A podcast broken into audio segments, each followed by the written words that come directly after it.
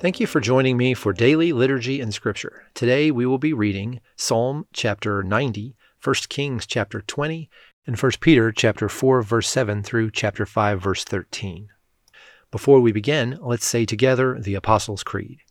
I believe in God, the Father Almighty, creator of heaven and earth. I believe in Jesus Christ, his only Son, our Lord. He was conceived by the Holy Spirit and born of the Virgin Mary. He suffered under Pontius Pilate was crucified, died, and was buried. He descended to the dead. On the third day he rose again. He ascended into heaven and is seated at the right hand of the Father. He will come again to judge the living and the dead.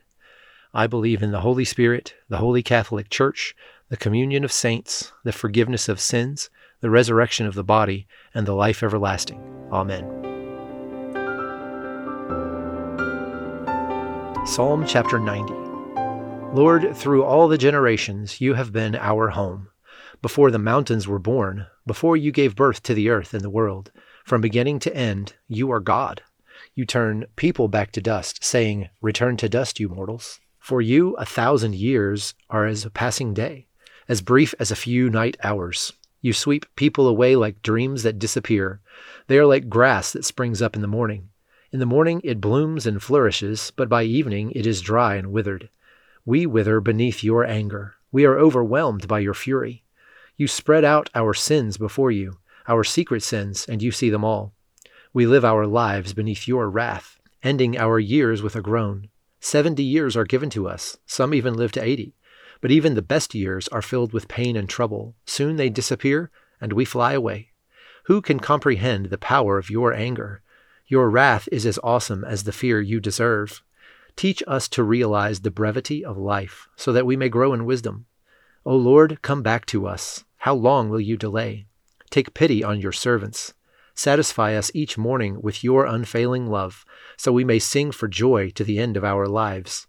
Give us gladness in proportion to our former misery. Replace the evil years with good. Let us, your servants, see you work again. Let our children see your glory, and may the Lord our God show us his approval and make our efforts successful. Yes, make our efforts successful.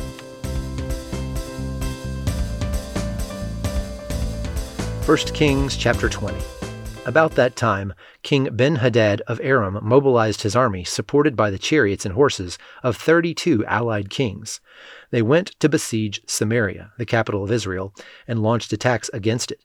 Ben-Hadad sent messengers to the city to relay this message to King Ahab of Israel. This is what Benhadad says Your silver and gold are mine, and so are your wives and the best of your children. All right, my lord the king, Israel's king replied, All that I have is yours. Soon Benhadad's messengers returned again and said, This is what Benhadad says. I have already demanded that you give me your silver, gold, wives, and children. But about this time tomorrow I will send my officials to search your palace and the homes of your officials. They will take away everything you consider valuable. Then Ahab summoned all the elders of the land and said to them, Look how this man is stirring up trouble. I already agreed with his demand that I give him my wives and children, silver and gold. Don't give in to any more demands, all the elders and the people advised. So Ahab told the messengers from Benhadad, Say this to the Lord my king. I will give you everything you asked for the first time, but I cannot accept this last demand of yours. So the messengers returned to Benhadad with that response. Then Benhadad sent this message to Ahab May the gods strike me and even kill me if there remains enough dust from Samaria to provide even a handful for each of my soldiers. The king of Israel sent back this answer A warrior putting on his sword for battle should not boast like a warrior who has already won. Ahab's reply reached Benhadad and the other kings as they were drinking in their tents. Prepare to attack, Benhadad commanded his officers, so they prepared to attack the city. Then a certain prophet came to see King Ahab of Israel and told him, This is what the Lord says. Do you see all these enemy forces? Today I will hand them all over to you. Then you will know that I am the Lord. Ahab asked, How will he do it? And the prophet replied, This is what the Lord says. The troops of the provincial commanders will do it. Should we attack first? Ahab asked. Yes, the prophet answered. So Ahab mustered the troops of the 232 provincial commanders. Then he called out the rest of the army of Israel, some 7,000 men. About noontime, as Ben Hadad and the 32 allied kings were still in their tents, drinking themselves into a stupor, the troops of the provincial commanders marched out of the city as the first contingent. As they approached, Ben Hadad's scouts reported to him, Some troops are coming from Samaria. Take them alive, Ben Hadad commanded, whether they have come for peace or for war. But Ahab's provincial commanders and the entire army had now come out to fight. Each Israelite soldier killed his Aramean opponent, and suddenly the entire Aramean army panicked and fled. The Israelites chased them, but Ben Hadad and a few of his charioteers escaped on horses. However, the king of Israel destroyed the other horses and chariots and slaughtered the Arameans. Afterward, the prophet said to King Ahab, Get ready for another attack. Begin making plans now, for the king of Aram will come back next spring. After their defeat, Ben Hadad's officers said to him, The Israelite gods are gods of the hills. That is why they won. But we can beat them easily on the plains. Only this time, replace the kings with field commanders. Recruit another army like the one you lost. Give us the same number of horses, chariots, and men, and we will fight against them on the plains. There's no doubt that we can beat them. So King Benhadad did as they suggested. The following spring, he called up the Aramean army and marched out against Israel, this time at Aphek. Israel then mustered its army, set up supply lines, and marched out for battle. But the Israelite army looked like two little flocks of goats in comparison to the vast Aramean forces that filled the countryside. Then the man of God went to the king of Israel and said, This is what the Lord says. The Arameans have said, The Lord is a God of the hills and not of the plains, so I will defeat this vast army for you. Then you will know that I am the Lord. The two armies camped opposite each other for seven days, and on the seventh day the battle began. The Israelites killed a hundred thousand Aramean foot soldiers in one day. The rest fled into the town of Aphek, but the wall fell on them and killed another twenty seven thousand. Ben Hadad fled into the town and hid in a secret room. Ben Hadad's officers said to him, Sir, we have heard that the kings of Israel are merciful, so let's humble ourselves by wearing burlap around our waists and putting ropes on our heads, and surrender to the king of Israel. Then perhaps he will let you live. So they put on burlap and ropes, and they went to the king of Israel and begged, Your servant Ben Hadad says, Please let us live. The king of Israel responded, Is he still alive? He is my brother. The men took this as a good sign and quickly picked up on his words. Yes, they said, your brother Ben Hadad. Go and get him, the king of Israel told them. And when Ben Hadad arrived, Ahab invited him up into his chariot. Ben Hadad told him, I will give back the towns my father took from your father, and you may establish places of trade in Damascus as my father did in Samaria. Then Ahab said, I will release you under these conditions. So they made a new treaty, and Ben Hadad was set free. Meanwhile, the Lord instructed one of the group of prophets to say to another man, Hit me, but the man refused to hit the prophet. Then the prophet told him, Because you have not obeyed the voice of the Lord, a lion will kill you as soon as you leave me.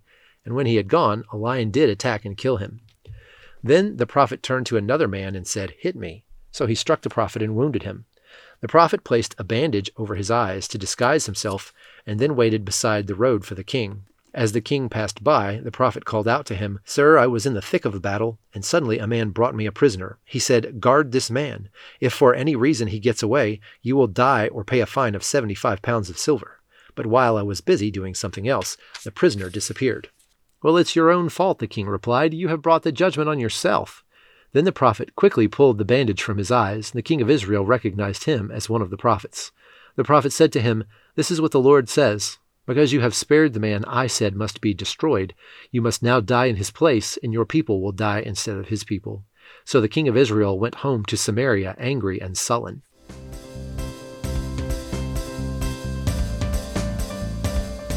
First Peter 4 7 through 5:13. The end of the world is coming soon. Therefore, be earnest and disciplined in your prayers. Most of all, continue to show deep love for each other, for love covers a multitude of sins. Cheerfully share your home with those who need a meal or a place to stay. God has given each of you a gift from his great variety of spiritual gifts. Use them well and serve one another. Do you have the gift of speaking? Then speak as though God himself were speaking through you. Do you have the gift of helping others? Do it with all the strength and energy that God supplies. Then everything you do will bring glory to God through Jesus Christ. All glory and power to him forever and ever. Amen. Dear friends, don't be surprised at the fiery trials you are going through, as if something strange were happening to you.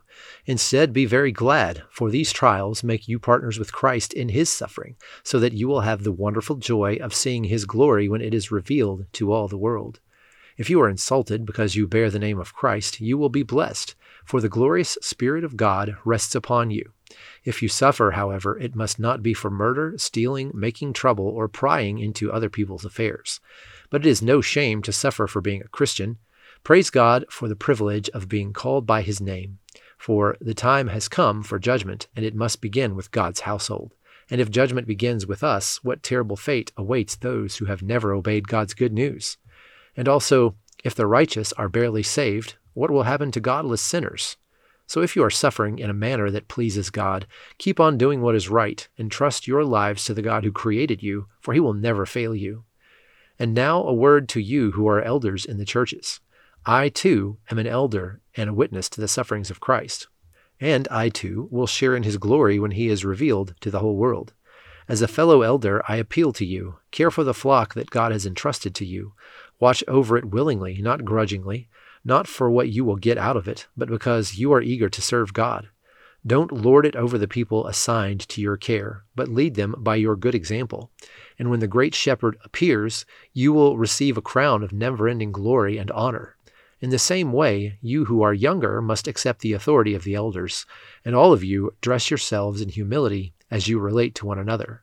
For God opposes the proud, but gives grace to the humble. So humble yourselves under the mighty power of God, and at the same time, He will lift you up in honor. Give all your worries and cares to God, for He cares about you. Stay alert. Watch out for your great enemy, the devil. He prowls around like a roaring lion, looking for someone to devour. Stand firm against him and be strong in your faith. Remember that your family of believers all over the world is going through the same kind of suffering you are. In his kindness, God called you to share in his eternal glory by means of Christ Jesus. So after you have suffered a little while, he will restore, support, and strengthen you, and he will place you on a firm foundation. All power to him forever. Amen.